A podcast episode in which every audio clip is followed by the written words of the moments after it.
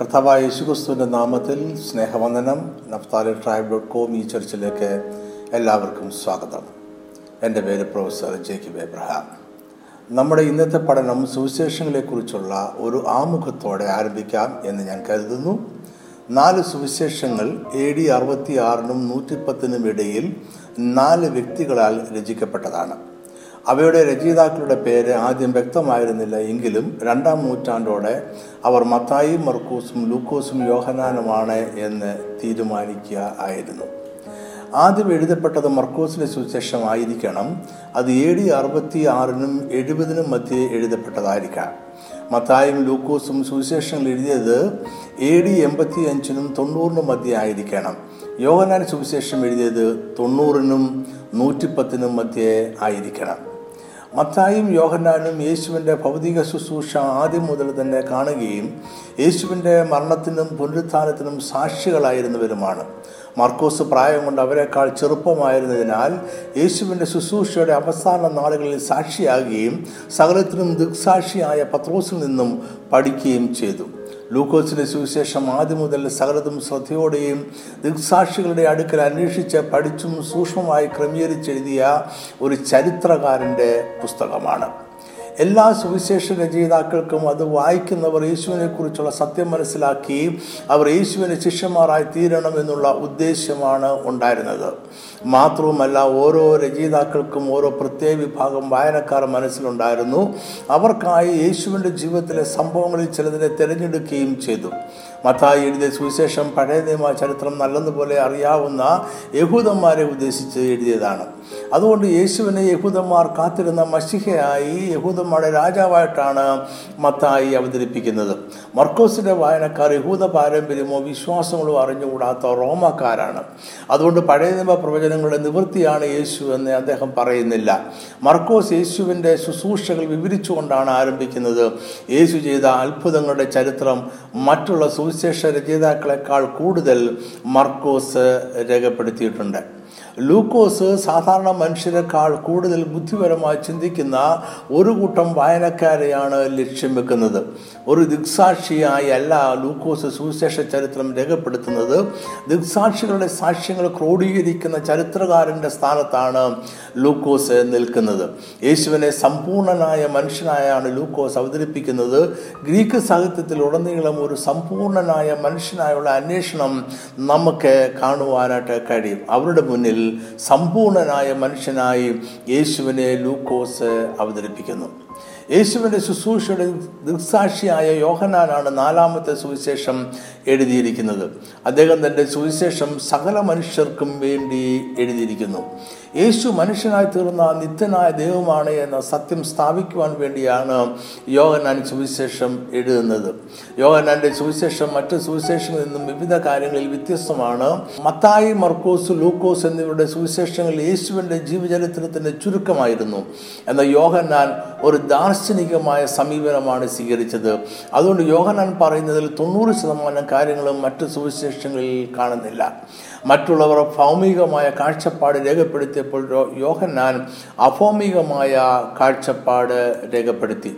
അതുകൊണ്ട് അനേകം വേദപണ്ഡിതന്മാർ യോഹന്നാന്റെ സുവിശേഷത്തെ സ്വർഗീയവും വിശുദ്ധവുമായി കണക്കാക്കുന്നു. ഇത് രക്ഷയുടെ സുവിശേഷം ആണ്. ഗ്രീക്ക് ചിന്തകർക്ക് മതിപ്പുളവാക്കുന്ന രീതിയിൽ വ്യത്യസ്തമായ ഒരു കാഴ്ചപ്പാടിൽ ക്രിസ്തുവിന്റെ സന്ദേശം അവതരിപ്പിക്കുക എന്നതായിരുന്നു യോഹന്നാന്റെ ഉദ്ദേശം. അപ്പോൾ തന്നെ ദുരുപദേശത്താൽ സ്വാധീനിക്കപ്പെട്ടു തുടങ്ങിയ വിശ്വാസികളെ നേർവഴിക്ക് നടത്തുക എന്ന ഉദ്ദേശവും യോഹന്നാൻ ഉണ്ടായിരുന്നിരിക്കാം. യോഹന്നാന്റെ പ്രധാന ലക്ഷ്യം സുവിശേഷീകരണവും പുതിയ വിശ്വാസികളെ നേടുക എന്നതും ആയിരുന്നു. യേശു ക്രിസ്തു ഞാൻ ആകുന്നു എന്ന് പറയുന്ന ഏഴ് പ്രസ്താവനകൾ യോഹനാൻ തന്റെ സുവിശേഷത്തിൽ ഉൾപ്പെടുത്തിയിട്ടുണ്ട്. പഴയ നിമിത്തിൽ ഞാൻ ഞാൻ ആകുന്നു എന്ന പ്രസ്താവനയോട് യേശുവിന്റെ പ്രസ്താവനകളെ തുല്യം ചെയ്യുവാൻ അദ്ദേഹം ശ്രമിക്കുന്നുണ്ട്. ലോകാരംഭത്തിന് മുമ്പ് ഉണ്ടായിരുന്ന ദൈവവചനം മനുഷ്യനായി തീർന്നതാണ് യേശു എന്ന് യോഹനാൻ വിശ്വസിച്ചിരുന്നു. ദൈവത്തിന്റെ കൃപയും സത്യവും വെളിപ്പെടുത്തുവാനും ദൈവത്തിന്റെ ദൂത് മനുഷ്യരോട് അറിയിക്കുവാനുമായി യേശു മനുഷ്യനായി തീർന്നു. വെളിച്ചത്തിനും ഇരുളിനും ഇടയിലെ പാലമാണ് യേശു. അവനിൽ വിശ്വസിക്കുകയും അവനിൽ വസിക്കുകയും ചെയ്യുന്ന എല്ലാവർക്കും നിത്യജീവൻ ലഭിക്കും. അവിശ്വസിക്കുന്ന ലോകത്തിന്റെ മേൽ നിത്യ ശിക്ഷ വരുത്തുകയും ചെയ്യും. ഈ സുവിശേഷം എഴുതുന്നതിന്റെ ഉദ്ദേശം അദ്ദേഹം ഇരുപതാമത്തെ അധ്യായത്തിൽ പറയുന്നുണ്ട്. യോഹനാൻ ഇരുപതിന്റെ മുപ്പത്തി ഒന്ന് എന്നാൽ യേശു ദൈവപുത്രനായ ക്രിസ്തു എന്ന് നിങ്ങൾ വിശ്വസിക്കേണ്ടതിനും വിശ്വസിച്ചിട്ട് അവന്റെ നാമത്തിൽ നിങ്ങൾക്ക് ജീവൻ ഉണ്ടാകേണ്ടതിനും ഇത് എഴുതിയിരിക്കുന്നു. യേശു ലോകത്തിന്റെ രക്ഷിതാവാണ് എന്നാണ് യോഹനൻ പറയുവാൻ ശ്രമിക്കുന്നത്. അതുകൊണ്ട് അവനിൽ വിശ്വസിക്കുകയും അവനെ അനുഗമിക്കുകയും ചെയ്ത് നിത്യജീവൻ പ്രാപിക്കുക എന്നതാണ് സന്ദേശം. യേശു ലോകത്തിന്റെ വെളിച്ചമാണ് ജീവന്റെ അപ്പമാണ് നല്ല ഇടയനാണ് എന്നിങ്ങനെ യോഹന്നാൻ വിളിച്ചു പറയുന്നു. അങ്ങനെ യേശുവിന്റെ ജീവിതത്തെക്കുറിച്ചും രക്ഷാപ്രവൃത്തിയെക്കുറിച്ചുമുള്ള ഒരു ചരിത്രം ഈ സുവിശേഷം നൽകുന്നു. യേശുവിന്റെ ജീവിതത്തിലെ അവസാനത്തെ മൂന്നര വർഷങ്ങൾ പ്രത്യേകിച്ച് യേശുവിന്റെ ക്രൂശുമരണം ഉയർപ്പ് എന്നിവയാണ് കേന്ദ്ര വിഷയങ്ങൾ. ഒന്നാമത്തെ പതിനേഴാം വാക്യം വരെ യോഹനാൻ യേശുവിന്റെ പേര് പറയുന്നില്ല. എന്നാൽ ഒന്നാമത്തെ വാക്യം മുതൽ തന്നെ യേശുവിനെ കുറിച്ചാണ് പറയുന്നത്. യേശുവിന്റെ ഈ ഭൂമിയിലെ ജനനത്തോടെയല്ല യോഹനാൻ ആരംഭിക്കുന്നത്. നിത്യതയിലുള്ള അവന്റെ ദൈവത്വത്തെ കുറിച്ച് പറഞ്ഞുകൊണ്ടാണ് യോഹന്നാൻ ആരംഭിക്കുന്നത്. നമ്മുടെ ഈ പഠനം യോഹനാന്റെ സുവിശേഷം ഒന്നാം അധ്യായം ഒന്നു മുതൽ അഞ്ച് വരെയുള്ള വാക്യങ്ങളും പതിനാലാമത്തെ വാക്യവും വിശദമായി പഠിക്കുവാൻ ഉദ്ദേശിച്ചിട്ടുള്ളതാണ്. അതുകൊണ്ട് നമുക്ക് ഒന്നാമത്തെ വാക്യത്തോടെ ആരംഭിക്കാം. യോഹനാൻ ഒന്നിന്റെ ഒന്ന്. ആദിയിൽ വചനമുണ്ടായിരുന്നു വചനം ദൈവത്തോടു കൂടെയായിരുന്നു വചനം ദൈവമായിരുന്നു. ഒന്നാമത്തെ വാക്യത്തിൽ മൂന്ന് കാര്യങ്ങളാണ് യോഹനാൻ പറയുന്നത്. യേശുക്രിസ്തുവിന്റെ ചരിത്രം ആരംഭിക്കുന്ന സമയം പറഞ്ഞുകൊണ്ടാണ് അദ്ദേഹം സുവിശേഷം ആരംഭിക്കുന്നത്. മോശ ഉൽപ്പത്തി ആരംഭിച്ചത് ദൈവത്തിന്റെ മഹത്വത്തിലേക്ക് നമ്മുടെ ശ്രദ്ധയെ ക്ഷണിച്ചുകൊണ്ടായിരുന്നു. ആദിയിൽ ദൈവം ആകാശവും ഭൂമിയും സൃഷ്ടിച്ചു. യോഹനാൻ ആരംഭിക്കുന്നത് യേശുവിന്റെ മഹത്വം പറഞ്ഞുകൊണ്ടാണ്. ആദിയിൽ വചനമുണ്ടായിരുന്നു വചനം ദൈവത്തോടു കൂടെയായിരുന്നു വചനം ദൈവമായിരുന്നു. മോശ ആരംഭിക്കുന്നത് ആദിയിലെ ദൈവത്തിന്റെ സൃഷ്ടിയോടെയാണ്. യോഹനാൻ ആരംഭിക്കുന്നതും അതേ ചരിത്ര നിമിഷത്തിൽ തന്നെയാണ്. എന്നാൽ സൃഷ്ടിയെക്കുറിച്ച് പറയുന്നതിന് മുമ്പേ സൃഷ്ടിക്കും മുമ്പെയുള്ള സൃഷ്ടാവിന്റെ അസ്തിത്വത്തെക്കുറിച്ച് അദ്ദേഹം പറയുന്നു. ആദിയിൽ സകല സൃഷ്ടിക്കും മുമ്പേ വചനമുണ്ടായിരുന്നു. ഇവിടെ എഴുത്തുകാരൻ ഉൽപ്പത്തിയിലെ ദൈവത്തിനും സുവിശേഷങ്ങളിലെ യേശുവിനും ഇടയിൽ ഒരു രേഖ വരയ്ക്കുകയാണ്. ഉൽപ്പത്തി ആരംഭം മുതൽ താഴേക്കുള്ള സംഭവങ്ങൾ വിശദീകരിക്കുമ്പോൾ യോഹന്നാൻ അതേ ചരിത്ര നിമിഷത്തിൽ നിന്നും പിന്നോട്ടുള്ള ചരിത്രം പറയുവാൻ ശ്രമിക്കുന്നു. സമയവും സൃഷ്ടികളും സൃഷ്ടിക്കപ്പെട്ടു. എന്നാൽ അവ സൃഷ്ടിക്കപ്പെടുന്നതിന് മുമ്പേ തന്നെ വചനം ഉണ്ടായിരുന്നു. ഉൽപ്പത്തി സമയക്രമത്താൽ ബന്ധിക്കപ്പെടാത്ത നിത്യതയെക്കുറിച്ച് പറയുന്നുണ്ട്. അതാണ് ആദിയിൽ. യോഹനൻ പറയുന്നു ഉൽപ്പത്തിയിലെ ആദിയിൽ ആരംഭിക്കുന്നതിന് മുമ്പ് തന്നെ വചനം ഉണ്ടായിരുന്നു. അതായത് വചനം സമയത്തിനും സൃഷ്ടികൾക്ക് മുമ്പ് തന്നെ ഉണ്ടായിരുന്നു. വചനം ആരംഭമല്ല ആരംഭത്തിന്റെ ആരംഭമാണ്. എന്തെങ്കിലും ഉണ്ടാകുന്നതിന് മുമ്പായി വചനം ഉണ്ടായിരുന്നു. ഈ വാക്യത്തിലെ ഉണ്ടായിരുന്നു എന്ന വാക്ക് ലോകാരംഭത്തിന് മുമ്പേ ആദിയിൽ വചനം ഉണ്ടായിരുന്നു എന്ന് വ്യക്തമാക്കുന്നു. അതായത് വചനമില്ലായിരുന്നൊരു സമയമോ കാലമോ അവസ്ഥയോ ഉണ്ടായിരുന്നിട്ടില്ല. ഉൽപ്പത്തിയിലെ ആദിയിൽ സമയത്തിന്റെ ആരംഭവും ഉണ്ടായിരുന്നു എന്നാൽ യോഹന്നാൻ ആദിയിൽ എന്നതിനെക്കുറിച്ചുള്ള ചരിത്രപരമായ ആരംഭത്തിൽ നിന്നും കാലത്തിനു മുമ്പെയുള്ള പരമമായ അവസ്ഥയെക്കുറിച്ച് പറയുന്നു. ആദിയിൽ വചനം ഉണ്ടായിരുന്നു. ഇനി നമുക്ക് ഒന്നാമത്തെ വാക്യത്തിലെ അവസാന ഭാഗത്തെക്കുറിച്ച് ചിന്തിക്കാം. അതിനുശേഷം രണ്ടാമത്തെ ഭാഗത്തിലേക്ക് തിരികെ വരാം. യോഹനാൻ ഒന്നിന്റെ ഒന്ന് വചനം ദൈവമായിരുന്നു. പുതിയ നിയമത്തിൽ രേമ ലോഗോസ് എന്നീ രണ്ട് ഗ്രീക്ക് വാക്കുകളെ വചനം എന്ന് പരിഭാഷപ്പെടുത്തിയിട്ടുണ്ട്. മൂലഭാഷയിലെ ഈ രണ്ട് വാക്കുകൾക്ക് ഏകദേശം ഒരേ അർത്ഥമാണ് ഉള്ളതെങ്കിലും ദാർശനികമായി വ്യത്യസ്തങ്ങളായ അർത്ഥമുണ്ട്. രേമ എന്ന വാക്കിന് സാധാരണയായി നമ്മൾ കൊടുക്കുന്ന അർത്ഥം പറയുന്ന വചനം എന്നാണ്. ലൂക്കോസ് ഒന്നിന്റെ മുപ്പത്തി എട്ടിൽ ദൈവപുത്രന്റെ മാതാവാകുവാൻ പോകുന്നു എന്ന വാർത്ത ദൂതൻ മറിയോട് പറയുമ്പോൾ അതിനു മറുപടിയായി അവർ പറയുന്ന വാക്കുകൾ ഇങ്ങനെയാണ് രേഖപ്പെടുത്തിയിരിക്കുന്നത്. അതിനു മറിയ ഇതാ ഞാൻ കർത്താവിന്റെ ദാസി നിന്റെ വാക്കുപോലെ എനിക്ക് ഭവിക്കട്ടെ എന്ന് പറഞ്ഞു ദൂതൻ അവളെ വിട്ടുപോയി. ഇവിടെ വാക്ക് എന്നതിന് ഗ്രീക്കിൽ ഉപയോഗിച്ചിരിക്കുന്നത് രേമ എന്ന പദമാണ്. അതിന്റെ അർത്ഥം പറയുന്ന വചനം എന്നാണ്. ഒരു പ്രത്യേക സന്ദർഭത്തിൽ പരിശുദ്ധാത്മാവിൽ നിന്നും നമുക്ക് ലഭിക്കുന്ന മാർഗനിർദ്ദേശമാണ് രേമ. അത് എപ്പോഴും പ്രായോഗികമാക്കുന്നതിന് മുമ്പേ ലോഗോസ് എന്ന ദൈവവചനവുമായി പരിശോധിച്ച് നോക്കേണ്ടതാണ്. രേമ എന്ന പദത്തെ ലോഗോസ് എന്ന പദത്തിന് പര്യായമായും വേദപുസ്തകത്തിൽ ഉപയോഗിച്ചിട്ടുണ്ട്. യോഹന്നാന്റെ സുവിശേഷം ഒന്നിന്റെ ഒന്നിൽ ലോഗോസ് എന്ന ഗ്രീക്ക് പദമാണ് വചനം എന്നതിന് ഉപയോഗിച്ചിരിക്കുന്നത്.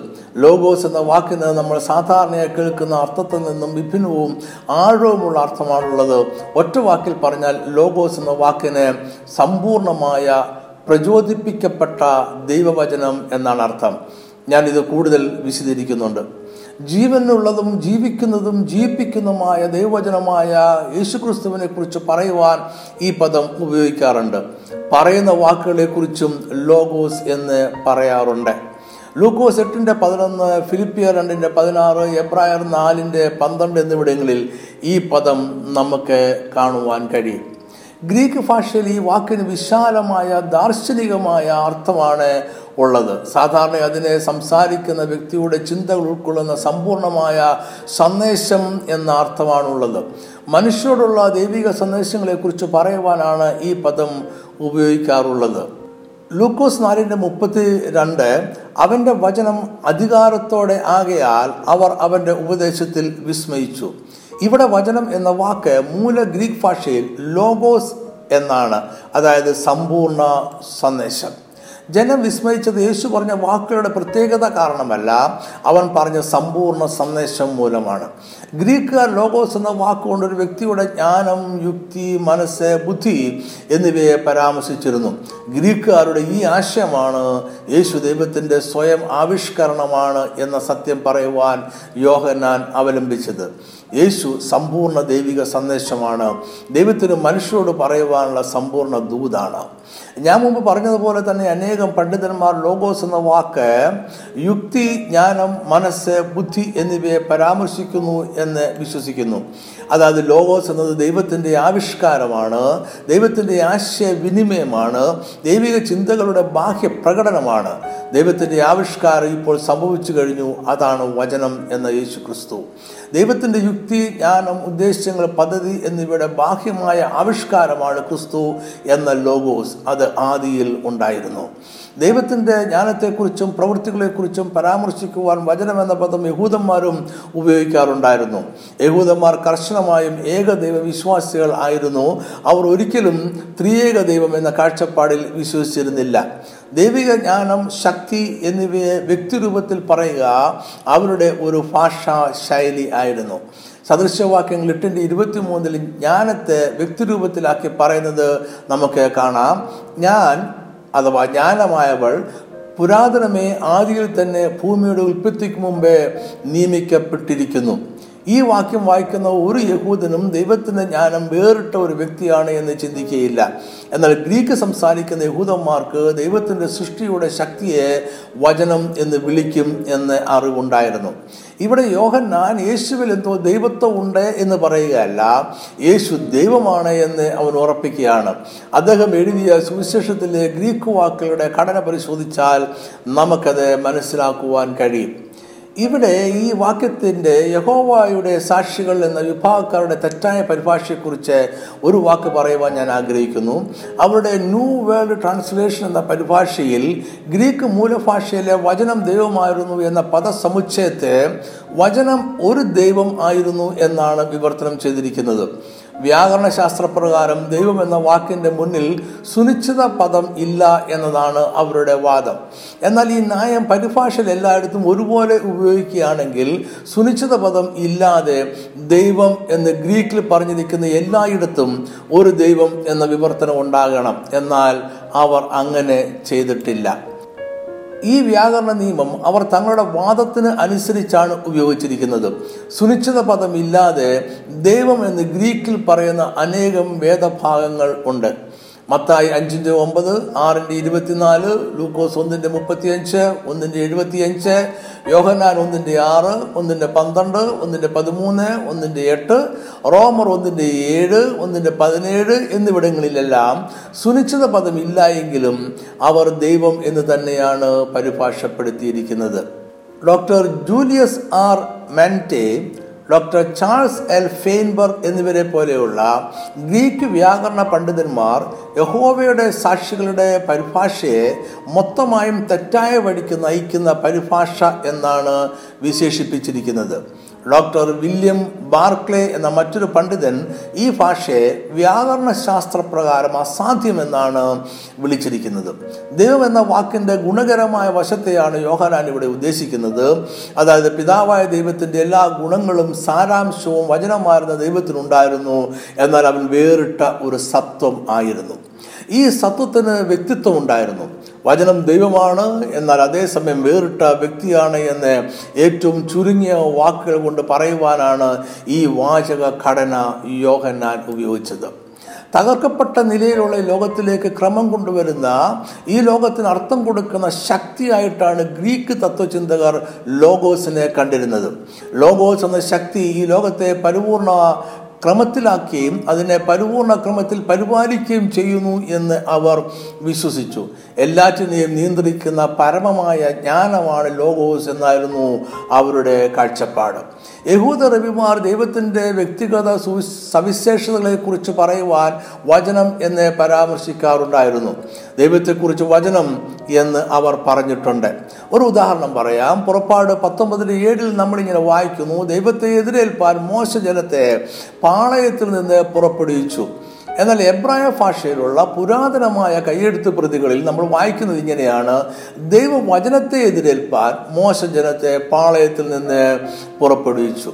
അതായത് ദൈവവചനം എന്ന പദ സമു സമുച്ചയത്തെ ദൈവത്തെക്കുറിച്ച് പറയുവാൻ പുരാതന എബ്രായർ ഉപയോഗിച്ചിരുന്നു യോഹനാൻ എബ്രായരോടും ഗ്രീക്കുകാരോടും കൂടെയാണ് സുവിശേഷം പറയുന്നത്.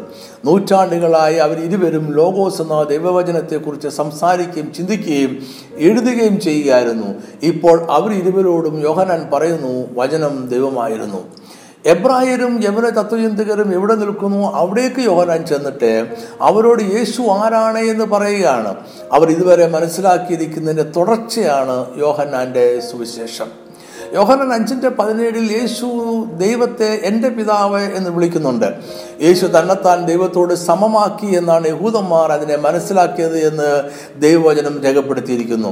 യോഹനൻ അഞ്ചിന്റെ പതിനെട്ടിൽ ഇങ്ങനെ വായിക്കുന്നു അങ്ങനെ അവർ ശബത്തിനെ ലംഘിച്ചതുകൊണ്ട് മാത്രമല്ല ദൈവം സ്വന്തം പിതാവ് എന്ന് പറഞ്ഞു തന്നെത്താൻ ദൈവത്തോട് സമമാക്കിയത് കൊണ്ടും യഹൂദന്മാർ അവനെ കൊല്ലുവാൻ അധികമായി ശ്രമിച്ചു പോന്നു എന്നാൽ അവർ അവന്റെ വാക്കുകളെ തെറ്റിദ്ധരിച്ചിരിക്കുന്നു എന്നോ താൻ അങ്ങനെ ഉദ്ദേശിച്ചിട്ടില്ല എന്നോ യേശു പറയുകയോ അവരുടെ ധാരണയെ തിരുത്തുവാൻ ശ്രമിക്കുകയോ ചെയ്തില്ല. ചില വർഷങ്ങൾക്ക് ശേഷം പത്മോസ് എന്ന ദ്വീപിൽ യോഹനാൻ ഉയർത്തെഴുന്നേറ്റവനായ യേശുവിനെ ദർശനത്തിൽ കാണുകയാണ്. യോഹനാൻ യേശുവിന് മുമ്പാകെ മരിച്ചവനെ പോലെ വീണു. അപ്പോൾ യേശു പറഞ്ഞു ഭയപ്പെടേണ്ട ഞാൻ ആദ്യനും അന്ത്യനും ജീവനുള്ളവനുമാകുന്നു. ഞാൻ മരിച്ചവനായിരുന്നു. എന്നാൽ ഇതാ എന്നേക്കും ജീവിച്ചിരിക്കുന്നു. മരണത്തിന്റെയും പാതാളത്തിന്റെയും താക്കോൽ എന്റെ കൈവശമുണ്ട്. ഈ വാക്യത്തിന് പഴയ നിയമത്തിലെ ഒരു വാക്യത്തോട് സാമ്യമുണ്ട്. യശയാവ് നാൽപ്പത്തിനാലിന്റെ ആറിൽ നമ്മൾ ഇങ്ങനെ വായിക്കുന്നു ഇസ്രായേലിന്റെ രാജാവായ ഹോവ അവന്റെ വീണ്ടെടുപ്പുകാരനായ സൈന്യങ്ങളുടെ യഹോവ ഇപ്രകാരം അരളി ചെയ്യുന്നു ഞാൻ ആദ്യനും അന്തിനുമാകുന്നു ഞാനല്ലാതെ ഒരു ദൈവവും ഇല്ല.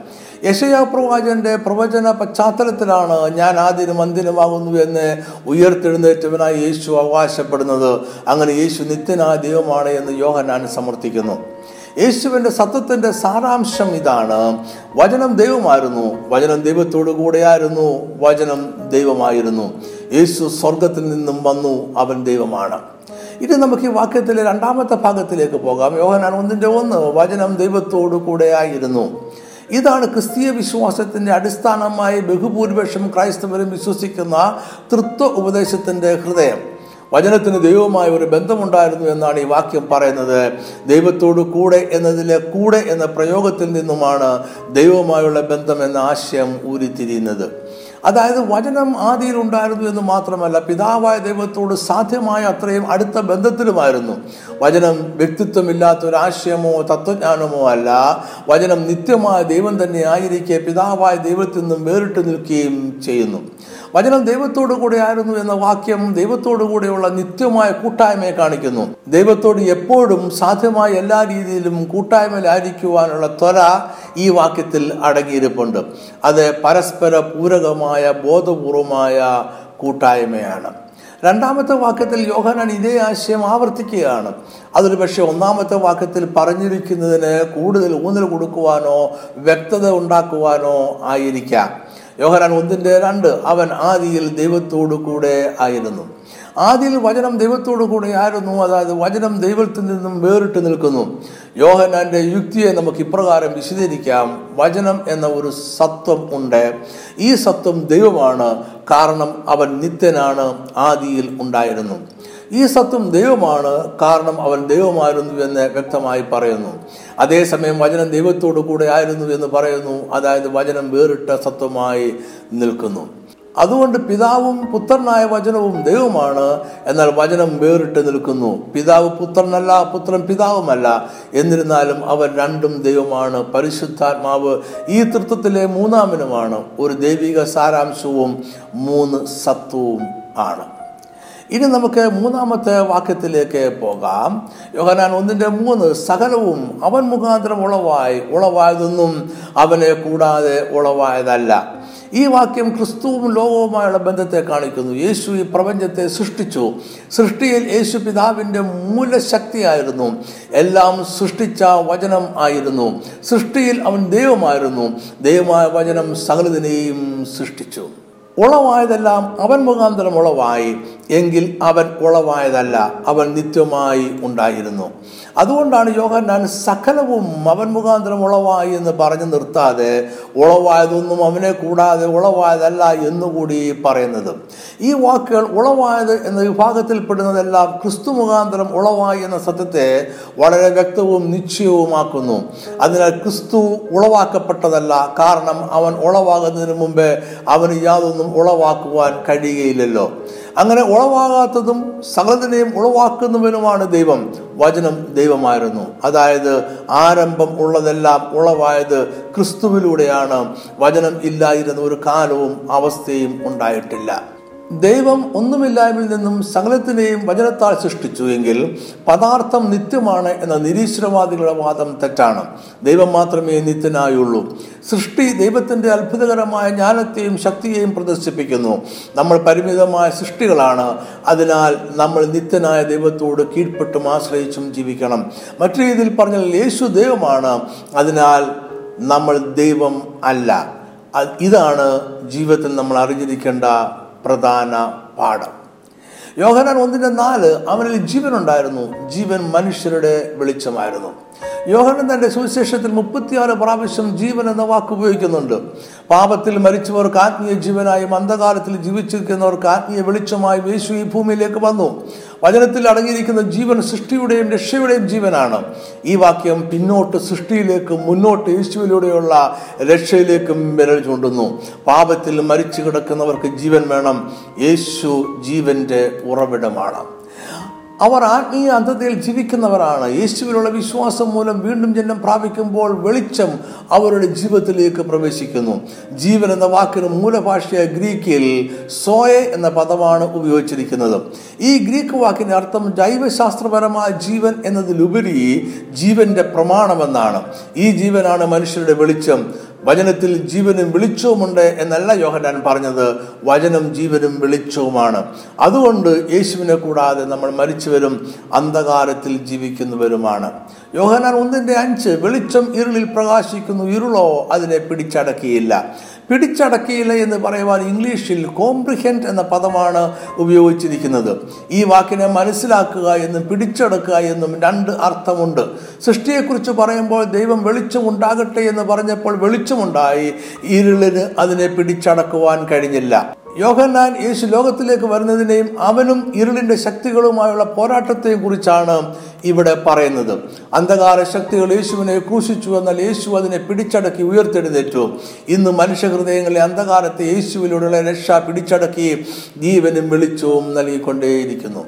മനസ്സിലാക്കുക എന്ന അർത്ഥവും ഈ വാക്കിന് ഉണ്ട്. അതും ഇവിടെ യോജിക്കുന്ന അർത്ഥം തന്നെയാണ്. അതിനാൽ ഒരുപക്ഷെ യോഹനാൻ രണ്ടർത്ഥങ്ങളും ഇവിടെ ഉദ്ദേശിച്ചിരിക്കാം. യേശുവിലൂടെ വരുന്ന വെളിച്ചത്തെ ഇരുളിന് പിടിച്ചടക്കാൻ കഴിയുകയില്ല ഇരുളിനെ ദൈവം സൃഷ്ടിച്ചതല്ല. അത് അവിടെ ഉണ്ടായിരുന്നു. വെളിച്ചത്തിന് അതിനോട് പോരാടേണ്ടിയിരുന്നു. അതുപോലെ തന്നെ ഇരുളിന് വെളിച്ചത്തെ മനസ്സിലാക്കുവാൻ കഴിയുകയില്ല യേശു ഇരുൾ ബാധിച്ച കണ്ണുകൾ തുറന്നല്ലാതെ വെളിച്ചത്തെ കാണുവാൻ കഴിയുകയില്ല വെളിച്ചം ഒരിക്കലും ഇരുളിനോട് തോൽക്കുകയില്ല ഇരുൾ ഒരിക്കലും വെളിച്ചത്തെ പിടിച്ചടക്കുകയില്ല കാരണം വചനം ജീവന്റെ ഉറവിടമാണ്. ഇനി നമുക്ക് പതിനാലാമത്തെ വാക്യം വായിക്കാം. യോഹനൻ ഒന്നിന്റെ പതിനാല്. വചനം ജഡമായി തീർന്നു കൃപയും സത്യവും നിറഞ്ഞവനായി നമ്മുടെ ഇടയിൽ പാർത്തു. ഞങ്ങൾ അവന്റെ തേജസ് പിതാവിൽ നിന്നും ഏകജാതനായവന്റെ തേജസ്സായി കണ്ടു. ലോഗോസ് എന്ന ദൈവത്തിന്റെ പദ്ധതിയും ജ്ഞാനവും ഉദ്ദേശവും ജഡമായി തീർന്നു. അതിന്റെ അർത്ഥം ലോഗോസ് മൂർത്തമായി ഭൗതിക അസ്തിത്വം ആയി യേശുവിൽ വന്നു. യേശു അദൃശ്യനായ ദൈവത്തിന്റെ പ്രതിമ ആണ് ദൈവത്തിന്റെ പ്രതിനിധിയാണ് മുഖ്യ ദൂതുവാഹനാണ് മൂലശക്തിയാണ്. അവൻ പിതാവായ ദൈവത്തെ പൂർണമായും അനുസരിച്ചിരുന്നതിനാൽ അവരിലൂടെ ദൈവത്തിന് മനുഷ്യരോട് സംവാദിക്കുവാൻ കഴിഞ്ഞു. അതുകൊണ്ട് യേശു പറഞ്ഞു എന്നെ കണ്ടവൻ പിതാവിനെ കണ്ടിരിക്കുന്നു. ലോഗോസ് ജഡമായി തീർന്നു എന്ന് നമ്മൾ വായിക്കുമ്പോൾ അതിനു മുമ്പ് ലോഗോസ് ജഡമായിരുന്നില്ല എന്നുകൂടി നമ്മൾ മനസ്സിലാക്കണം. യേശു മുമ്പ് മനുഷ്യരൂപത്തിലായിരുന്നിട്ടില്ല എന്നാൽ അവൻ ലോഗോസായി ദൈവത്തിന്റെ ഉദ്ദേശവും ജ്ഞാനവും ചിന്തകളുമായി മാനവരക്ഷയെക്കുറിച്ചുള്ള ദൈവിക പദ്ധതിയായി നിലനിന്നിരുന്നു. ഈ വചനം ജഡമായി തീർന്നു നമ്മുടെ ഇടയിൽ പാർത്തു. ഈ പ്രസ്താവന അക്കാലത്തെ യഹൂദന്മാരെയും ഗ്രീക്കുകാരെയും ഒരുപോലെ അത്ഭുതപ്പെടുത്തിയിട്ടുണ്ടാകണം. ഗ്രീക്കുകാർക്ക് ദൈവങ്ങളെക്കുറിച്ച് ഒരു താഴ്ന്ന ചിന്തയായിരുന്നു ഉണ്ടായിരുന്നത്. കാരണം ദൈവങ്ങൾക്ക് മുകളിൽ സകലതിന്റെയും സ്രോതസ്സായി അവർ കണ്ടിരുന്നത് ലോഗോസ് അഥവാ ക്രമം ജ്ഞാനം എന്നിവനെ ആയിരുന്നു. യവന മതത്തിൽ വലിയ ദേവന്മാരും ചെറിയ ദേവന്മാരും ഉണ്ടായിരുന്നു. യവന ദേവന്മാരായ സിയൂസ് ഹർമസ് എന്നിവർ അമാനുഷിക ശക്തിയുള്ള മനുഷ്യരാണ് എന്ന് അവർ കരുതിയിരുന്നു. അവർ ലോഗോസ് എന്ന പരമമായ ദൈവത്തോട് തുല്യം ആയിരുന്നില്ല. എന്നാൽ അവരോട് യോഹനൻ പറയുകയാണ് നിങ്ങൾ പരമമായ ദൈവമായി കരുതുന്ന ലോഗോസ് ഇതാ ജഡമായി തീർന്നിരിക്കുന്നു. യഹൂദന്മാർക്ക് സാധാരണ ദൈവത്തെക്കുറിച്ച് നിഷേധാത്മകമായ ഒരു കാഴ്ചപ്പാടാണ് ഉണ്ടായിരുന്നത്. അവരോട് യോഹനാൻ പറയുന്നു വചനം ജഡമായി തീർന്നു നമ്മുടെ ഇടയിൽ പാർത്തു. പഴയ നിയമത്തിൽ അവർക്ക് വെളിപ്പെട്ട ദൈവം മനുഷ്യ ജഡമായി തീർന്നു എന്നത് അവർക്ക് ഉൾക്കൊള്ളുവാൻ പ്രയാസമുള്ള കാര്യമായിരുന്നു. അതുകൊണ്ട് യോഹനാൻ അവരോട് പറഞ്ഞു ദൈവവചനം ജഡമായി തീർന്നു. ഞാൻ ഈ പഠനം ഇവിടെ അവസാനിപ്പിക്കട്ടെ. എല്ലാ മാസവും ഒന്നാമത്തെ ശനിയാഴ്ചയും മൂന്നാമത്തെ ശനിയാഴ്ചയും വൈകിട്ട് അഞ്ചു മണിക്ക് പവർ വിഷൻ ടി വിയിൽ നമ്മുടെ പ്രോഗ്രാം ഉണ്ട്. ഇവിടെ നമ്മൾ വേദപുസ്തകം ഗൗരവമായി പഠിക്കുന്നു. മറക്കാതെ കാണുക. ഈ സന്ദേശം കണ്ടതിനും കേട്ടതിനും വളരെ നന്ദി. ദൈവം നിങ്ങളെ എല്ലാവരെയും സമൃദ്ധമായിട്ട് അനുഗ്രഹിക്കട്ടെ. ആമേൻ.